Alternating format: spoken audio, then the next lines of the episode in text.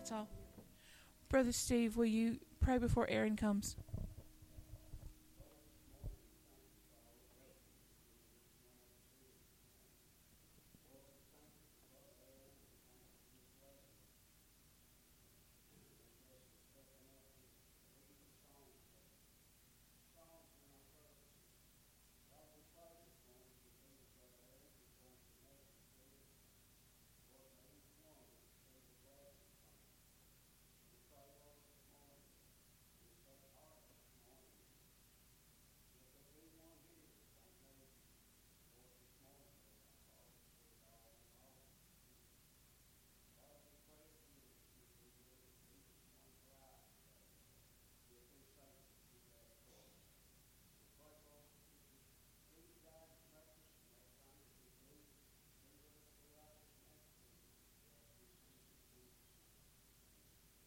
You, Brother Steve. And uh, children can be dismissed for uh, Children's Church. And uh, I hope you've come expecting a, a blessing from the Lord today and you had a good week and that God has uh, been good to you. And uh, I did forget to mention in the announcements that uh, in a couple weeks, Wednesday nights, we're going to start a study called Experiencing God.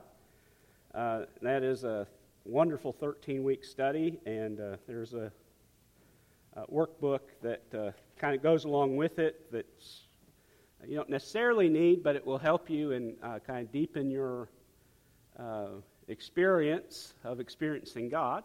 So I encourage you to pick one of those up, and uh, Le- Leslie will be out in the front or back, depending on your perspective. She'll be out there, and you can pick one up from her. Um, and so we're going to be starting that um, not this coming Wednesday, but the following uh, Wednesdays. Uh, plenty of time to pick that up. If you have your Bibles this morning, I invite you to turn to 1 Corinthians chapter 15. And uh, wonder, um, you know, there's some things it's hard to cover up. Now, probably no one in here ever did something like that when you, you were young uh, and your parents said, clean your room. Uh, to a child, a child's idea of clean and a parent's idea of clean, two very different ideas of clean. And uh, some children say, well, I'm going to trick mom. I'm going to trick dad. Well, let me give you a clue. If, if you've tried that, you've found, guess what? Mom and dad can't be tricked. Normally, what we would do is, you know, shove stuff underneath the bed uh, and then put the blanket, you know, down over there, or, you know, uh, have dust ruffles on our bed. You know, some of you girls had dust ruffles around your bed, and so shove stuff under there. Or you'd open your closet and you'd stuff everything, you know, in the closet, and uh, you say, It's clean, there's nothing on the floor, there's nothing out. And see, mom and dad, and it, the only reason they knew is because they did it when they were growing up. Uh, and so, uh, but you can't, uh, you know, so you can't get away with things, um, you know, and hide things, even though we try to hide things. We try to hide things from other people, we try to hide things from God, but guess what? Sometimes you get away with hiding stuff from people, but you can never hide things from God because God sees everything. And even though He sees everything, He loves you. And He loves you so much that He came and gave His life for you so that you could have everlasting life, so that you could have new life. And that's what Paul wants to remind us uh, as God's people that we are changed because of what Jesus did for us. And that change is reflected in how we live our life. So if you're going to be a Christian, you can't cover it up. People are going to know. And so let's take a, in, uh, we're not going to read the, the whole chapter, um, but we're going to start in verse 16 of chapter 15. Uh, and I want us to see uh, three things uh, here about uh, not trying to cover up things, but to display it. And listen, what do you display at your house? we were walking your house, what's on display? Well, chances are pretty good. Uh, some of you I've been to your house, some of you I haven't. But even those that I haven't been to your house, here's a pretty good idea of what's in your house on display. There's probably some pictures of your children. And if you have grandchildren, there's tons of pictures of those grandchildren. And in fact, maybe even some of those pictures of grandchildren are covering up pictures of your children. Um, but there, so that's probably on display at your house. Maybe you have a Bible uh, somewhere in your house where people can see. Maybe you've got some artwork. Uh, things that you display in your house are things that you're proud of, aren't they? And things that you want people to notice. Uh, you know, maybe there's some scripture hanging up uh, on some of the walls in your house or cross. Those, those are all great things that, uh, and so Paul is saying, listen, the things that, uh, what God has done in our life and who we belong to shouldn't be covered up and put in the closet or hidden underneath the bed. They should be displayed. Uh, Max Lucado made an interesting comment in the book. He said that you know what? Uh, if uh, God doesn't have grandchildren, but if He did, your picture would be on His refrigerator. Because God loves you. And you are, in fact, Scripture says, Paul says, we are God's workmanship. We're His masterpieces. Now, sometimes we don't feel like masterpieces, do we? But here's the thing, and this is how God's glory and God's grace works. Left to our own devices, our life and who we are is something we want to cover up and hide because it's broken and it's ugly and it's, you know, misshapen. But this is what God does. He takes all of our mess and he takes all of our broken pieces and he puts it together and makes it a beautiful masterpiece. And the masterpiece that God has made. And Paul wants us to understand that we're not to be embarrassed because we belong to God. And not be embarrassed because God has made a difference and changed our life. But rather, we should put it on display. And so there's some things we're going to talk about displaying. And the first thing is this that we need, as God's people, Paul says, to display God's power. God's power should be evident in your life. And in verses 16 through 22, uh, Paul talks about that. Uh, he's addressing a theological error in the church where some people were saying the resurrection didn't happen. There's no such thing as a resurrection. And Paul says, Oh, buddy, you are wrong. And how you're wrong. And so let's take a look at these uh, seven verses. It says, For if the dead do not rise, then Christ is not risen. And if Christ is not risen, your faith is futile. You are still in your sin. Then also those who have fallen asleep in Christ have perished. If in this life only we have hope in Christ, we are of all men most pitiable. But now Christ is risen from the dead and has become the firstfruits of those who have fallen asleep. For since by man came death, by man also came the resurrection of the dead. For as in Adam all die, even so in Christ all shall be made alive. And so Paul's reminding them that, listen, God's power is what should be evident in your life. If the only thing that we have to live for is here, we're in trouble. And if there's no such thing as a resurrection, Christ didn't raise again. Now, Christ's death on the cross is important because it was his shedding of his innocent blood that paid my sin debt and paid your sin debt and paid the sin debt of all the whosoever's in the world. That whosoever shall call upon the name of the Lord shall be saved. That's the great news of the gospel and it was made possible because of the death, burial, and resurrection of Christ. And the reason why the resurrection is so important is because it was the power of God that took something that was dead and made it alive again. You see, it wasn't just that Jesus died and paid our sin. In our world, things that are dead tend to stay dead. Some of you have black thumbs. That's the opposite of green thumbs. People give you plants when they want the plants to die.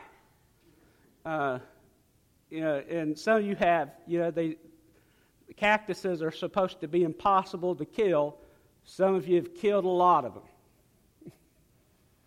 and, uh, so we have black thumbs, and, uh, you know, we try as you might. If a plant's dead, you can put a gallon of Miracle-Gro on that puppy. It ain't coming back. It's dead. But the power of God can overcome death, and in fact has.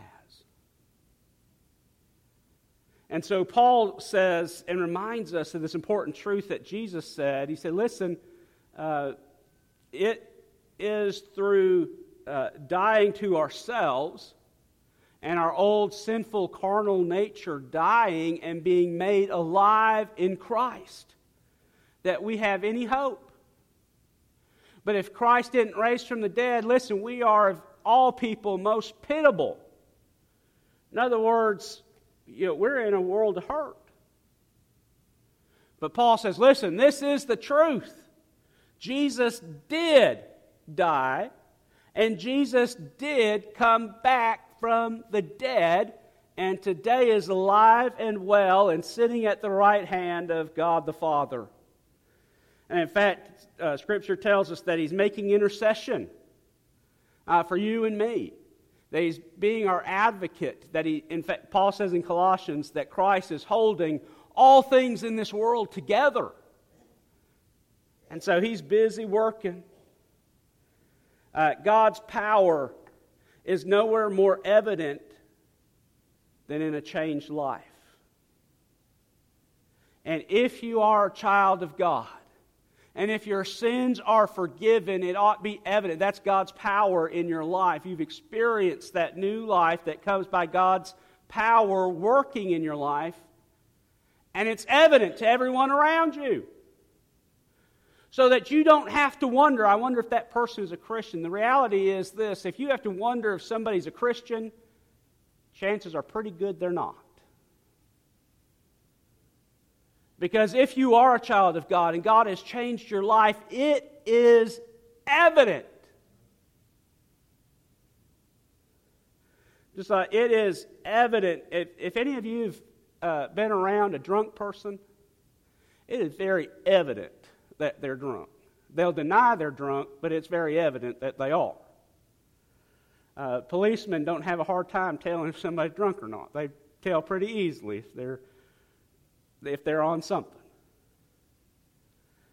And Paul says, you know what? The change in you as a child of God should be that evident. Not that you're made holy and perfect overnight, you're not. You're saved in a moment. The moment you trust Jesus, you're saved, and you're as saved as you're ever going to be. But God begins a process of working to change that brokenness and that dirtiness, that sinfulness, He washes it away and makes you brand new.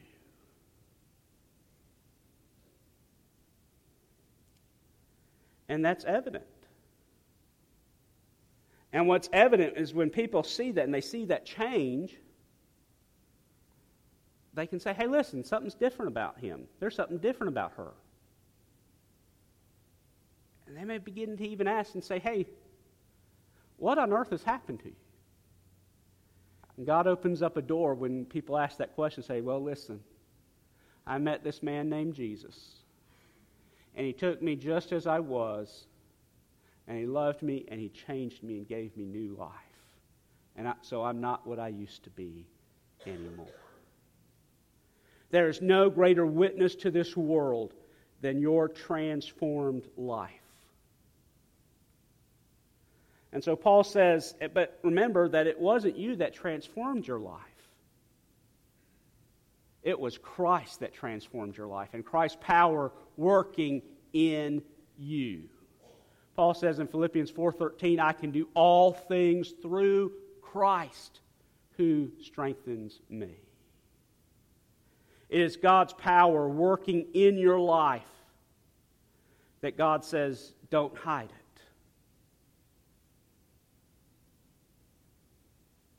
it. In fact, the opposite. God says, you display it, you let everybody see it. And in fact, he says, let everybody see it, not so that they lift you up. What does he say? He said, let your good works shine before men so they may see your good works and glorify your Father in heaven. Because people that knew what a rotten scoundrel you were before you met Christ now see something different in you. And people can argue theology and they can argue about the Bible and whether it's true or whether it's not. But nobody can argue with your experience. Nobody can argue when you say, you know what, I once was lost, but now I'm found. I was blind, but now I see. I was lame, but now I can walk. Can't argue with that.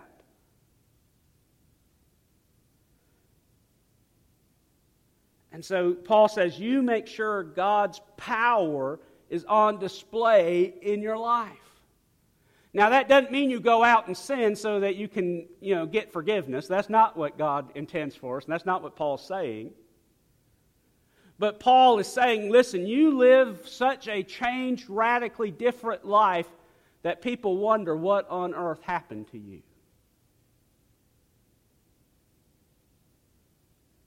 And again, this side of heaven, we're not going to do that perfectly. And there's constantly times when we have to come to God and say, God, forgive me, for I've sinned. And here's the truth and the wonder and the power of the gospel is that no matter how many times we have to come and ask for God's forgiveness, He will give it every single time. Can I tell you that is a display of God's power? If you do something to me and you hurt me or you hurt my family, I might forgive you once. But you do it again, you ain't getting forgiveness. But God says, when one of his disciples came to Jesus and said, How often do I have to forgive, you know, John? If, he, if John sins against me, do I have to give him seven times? You remember what Jesus said? Not seven times, not even seven times seven, but 70 times seven. In other words, the, the point is not counting times the sin, but Jesus was trying to make a point every time somebody asks you forgiveness, you forgive them. Because that's what God does for us. And Paul issues that same admonition in the book of Colossians when he said, Just as Christ forgave you, you forgive others. And that's hard to do. But it's necessary for us to do it. And the only way we can do it is by God's power. And so when we've done wrong for somebody and we go and we ask them to forgive us and they forget, it's God's it's evidence of God's love and God's grace working in that relationship. God's power should be on display in our life. That leads me to the second thing that should be displayed. Not only should we display God's power, but that we need to display God's people. And I want to call your attention to verses 33 and 34, just down a little bit. Paul writes these words He said, Do not be deceived. Evil company corrupts good habits. Awake to righteousness and do not sin, for some of you do not have the knowledge of God, and I speak this to your shame.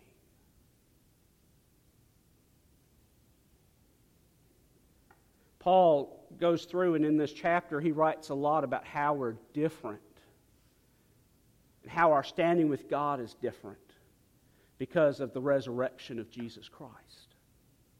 and that power that's working in our life through the person of the Holy Spirit. But Paul wants us to understand that if God's changed your life and that's evident in your life and you're displaying God's power, that just doesn't happen on Sunday morning at 11 o'clock. It should certainly happen then, but if it's the only time it happens, it's not real. It should also be on display because we are God's people 24 7. I didn't know this until a little while, uh, just fairly recently, that policemen are technically on duty 24 hours a day. In other words, they're on their shift for 12 hours, whatever shift that they happen to be on. But when their shift ends, and they take their uniform off, there's still obligations that they have, and there's an oath that they've taken of, of office that they're still bound to live by. And even when they're off duty, they can arrest you, so don't, you know, do bad in front of them. And when they see somebody in, in need, they can't say, Oh, I'm sorry, I'm off the clock. Uh, let, me, let me call somebody for you. They can't do that.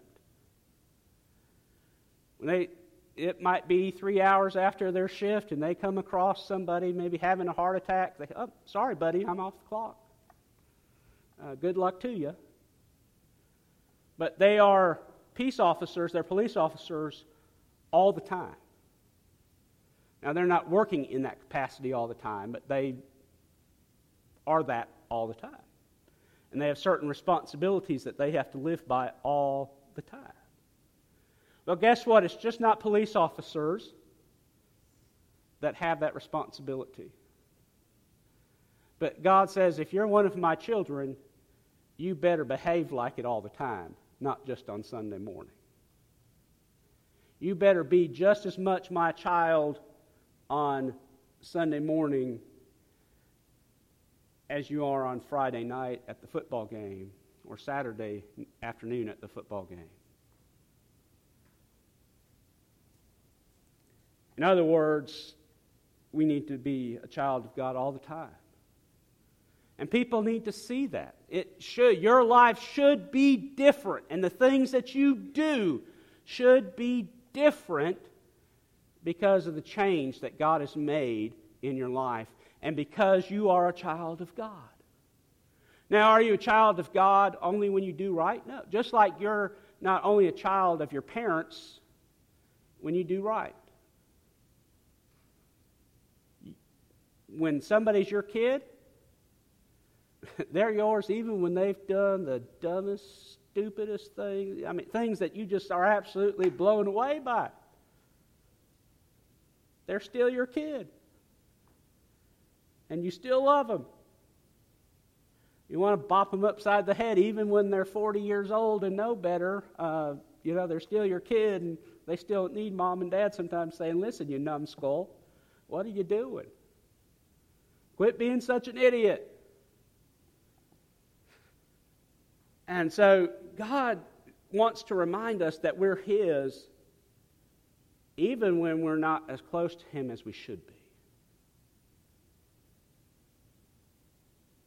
That even when we've wandered away from Him, in fact, John says it this way in 1 John 1 9, he says, If we confess our sin, He's faithful and just to forgive us and to cleanse us from unrighteousness. And so, Paul wants us to understand as we think about the power of the resurrection working in our life that it should be evident again that we're a child of God. We shouldn't be embarrassed by it. We shouldn't want to try to keep it secret. We should be proud to say, you know what? God has made a difference. And you know what? I'm not perfect, but praise God, I'm not what I used to be and God's got God's still working on me, like that little children's song that sometimes you probably used to sing in Sunday school or church camp. God's still working on me. Y'all have ever sung that song before? Remember that God is still working on you. And by the way, people need to see that. There's people around you, even in church. Your brothers and sisters in Christ and those that don't know Jesus yet need to see that you're still being worked on by God. You haven't got it all figured out yet. Because that's an encouragement to us. Say, listen, if the preacher hadn't got it all put together, and I'll be the first to tell you, and if you doubt it, ask Leslie, she'll let you know quick.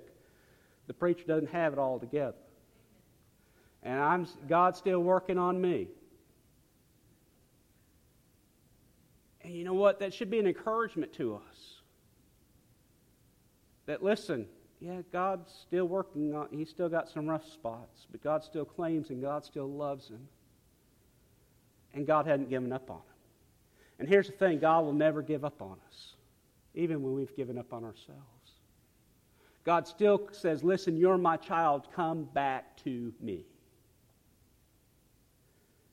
It's like in the Old Testament, David, after he sinned uh, with Bathsheba and committed murder, in Psalm 51, writes a beautiful psalm of repentance. And you remember he says there, Restore to me the joy of your salvation. He said, God, forgive me, you know, wipe, wipe me clean and make me new again. Restore to me the joy of your salvation. Understanding that the fact that David was a child of God was not based on what David did or didn't do. It was based on what God did. Do we have a part to play in salvation? We do. We have to accept that. The Bible says that the gospel is made available to everyone, and Jesus Christ's death on the cross of Calvary and the power of his resurrection was sufficient for all, for everyone. Everybody, including you and including me. Everyone. But that doesn't mean that everyone receives that gift because there's a lot of people that refuse to accept that gift. But if you've accepted it, this is what God's word says is that you've become a child of God. And that's a title you wear 24 7. And you can't take it off. Can't say, well, I don't really feel like being a Christian today. I think I'm going to go live for the devil today, and I'll pick it back up tomorrow. It doesn't work that way. We're either all His or we're none of His.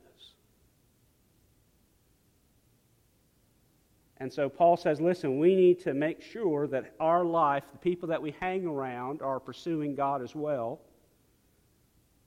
Good company destroys bad company rather destroys good living. And so Paul says, make sure that it's evident that you are a child of God.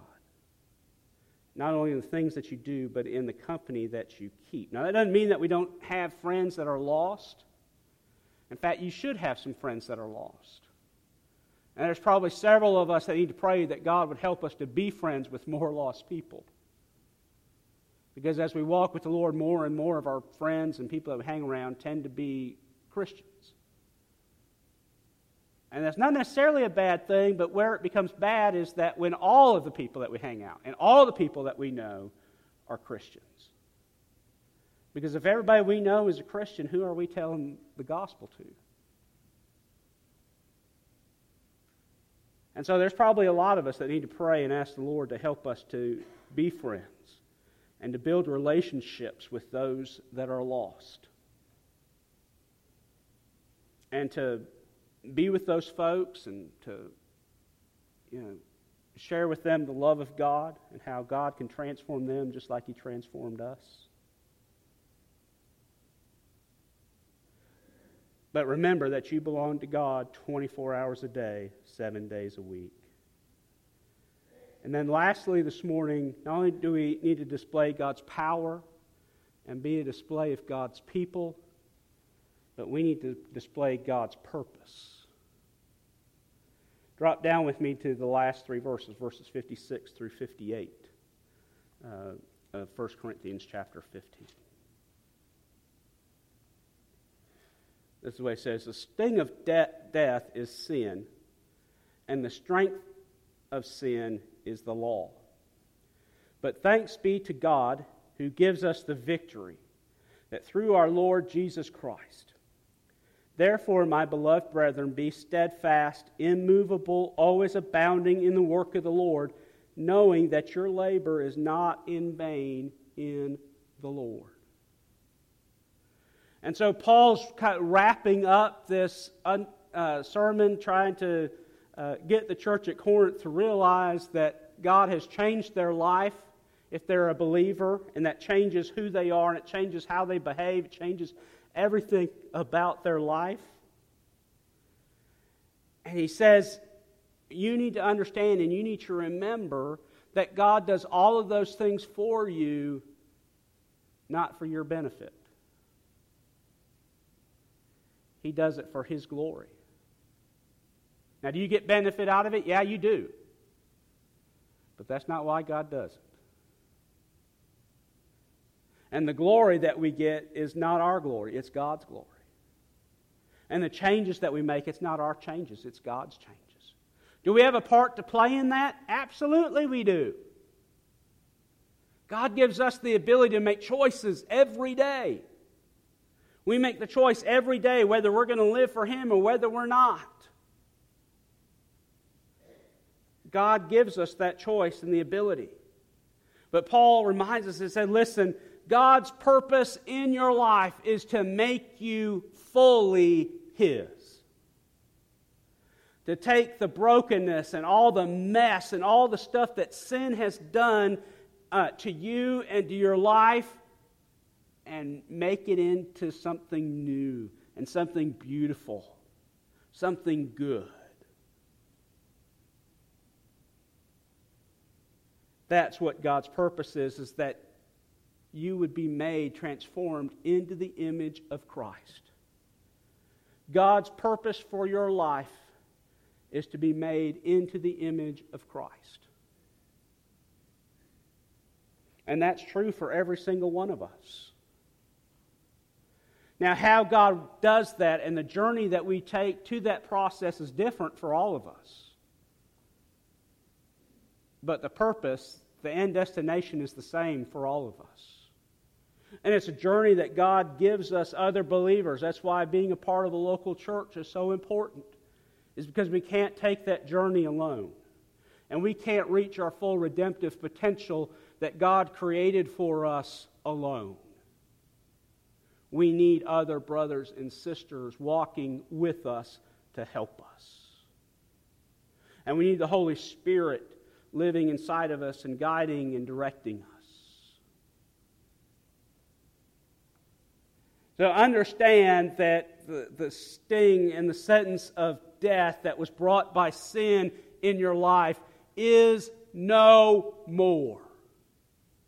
It's gone away if you're in Christ. Paul says it this way in Romans chapter 8, verse 1. He says, There is now, therefore, no condemnation to those who are in Christ Jesus. So, in other words, sin sentences you to death and you're condemned. You have the death penalty hanging over your, your neck just being human. Because that's a disease that affects every single human being. But the power of God's resurrection takes that bondage and that uh, curse and the power that sin has in this world and he breaks it. And so you are no longer under condemnation, but you have life. And so Paul early in some verses that we didn't read said, you know, he talks about a seed, and you know, a seed can't produce what it's supposed to until it dies. And once that seed stops being a seed, it dies, guess what happens? It grows into whatever plant that seed is of. And that just doesn't produce one more seed, does it? Those plants that are seeded plants, when that, you know, whatever it is, pops out of the ground, a cucumber or a squash, when you cut it open, guess what's inside? A whole bunch of seeds. But it came from just one seed. And so Paul says that is how God works in your life. When you're willing to say, God, I want this curse of sin to die. And I know Jesus is the one that can do that. And I want him to come into my life. And I accept the gift of his atoning death on the cross of Calvary. God works that process of spiritual renewal in us and we produce fruit. And guess what? The more fruit you produce as a child of God, the more fruit you produce. And the more fruit you produce. And the more fruit you produce. That is what a healthy child of God is supposed to do. Unfortunately, what happens so often is we produce a fruit. It's okay, I produced the fruit, that's enough, I'm good. And we go on living our life like nothing has changed and nothing else has happened. But that's not the way God's economy works. When God begins to make a change in you, that change continues until you get to eternity, until this life ends and the next one begins. So that you are supposed to continually be, be reproducing fruit of righteousness and fruit of Christ likeness. That Christ is supposed to become even more and more and more and more evident in your life as you walk with Him. So that we can never stop growing in our walk with Christ. Because as long as you're above dirt, God's not done with you yet. There's still things for you to do for God, and there's still things that God wants to show you and teach you. Because if you were done, you wouldn't be here. You'd be up there with Him. And so as you're left, it's for because of those two reasons that there's still work that God has planned for you to do, and there's things that God wants to show you, and there's things that God needs to continue to work out in your life because you're not quite looking like Jesus just yet. And praise God, Scripture reminds us we never fully arrive to be looking just like Jesus until we stand in front of Him. When we get that new glorified body that Scripture talks about, then we'll be just like. That's what God's will and God's purpose for your life is, is that you would be made into the image of Jesus Christ. And God wants to work that. And the only way it can happen is through His power and through you being His people every day of every week, of every month, of every year. To remember that you are His.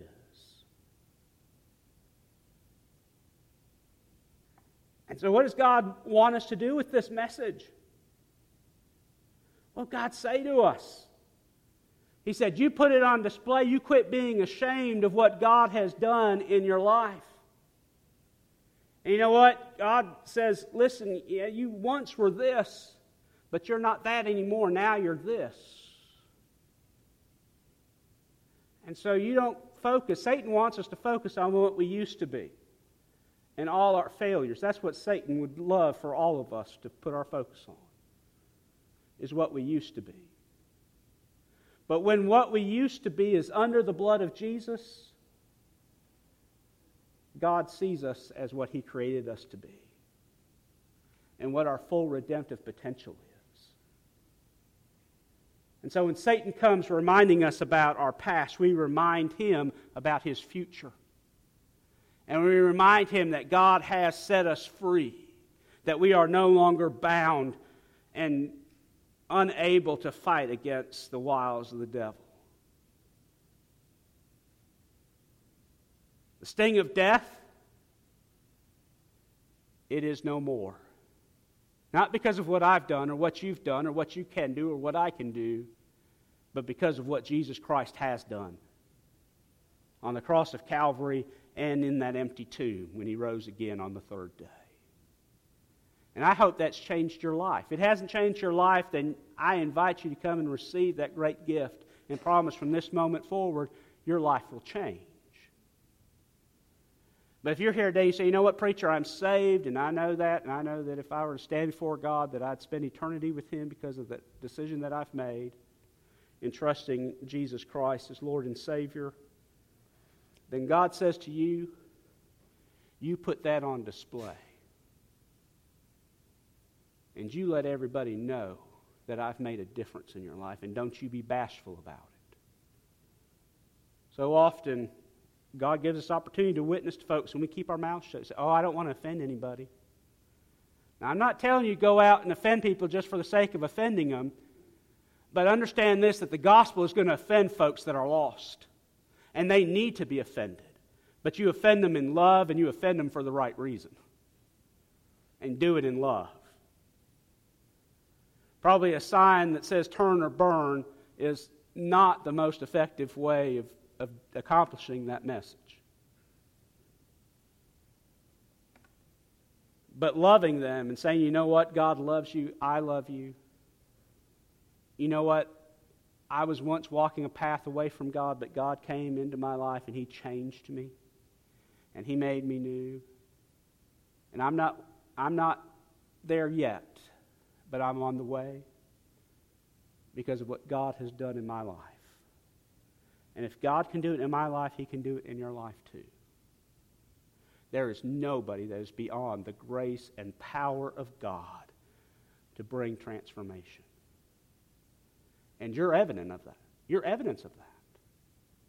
If God can save you, and if God can, you know all the messes you've made. You know all the times that you've disappointed God, and yet God says, I forgive you, I love you, and you're my child. So if you're a child of God, you know God's forgiveness.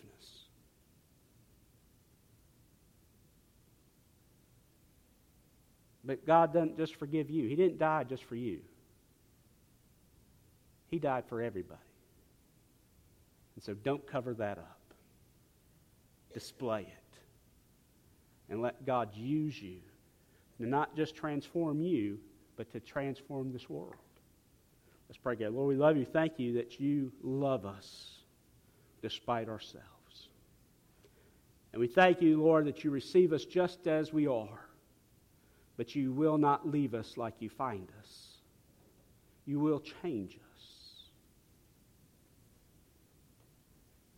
And Lord, as we talked about the power of the resurrection this morning, our prayer as church is that power of the resurrection would be evident in our life that it would be on display.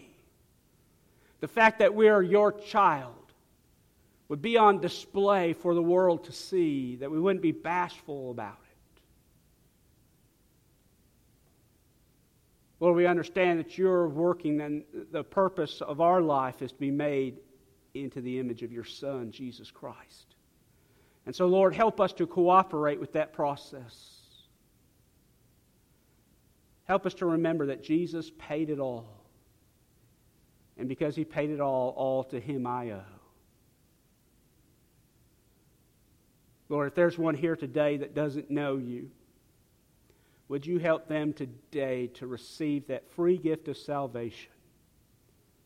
Help them to call out to you to acknowledge their sinfulness and their need for you and help them to accept the gift that you gave on the cross of Calvary and the shedding of your innocent, perfect blood to pay their sin debt and my sin debt and the sin debt of all of the world. And Lord, help them to confess you as Lord and Savior. Lord, help us to always remember we are your people and that we need to display that proudly. And we need to live a life that honors you and brings honor to you, that reflects the fact that we're your children. Lord, speak to our hearts. Help us to be your hands and feet, we pray in Jesus' name. Let's stand together. This old hymn, Jesus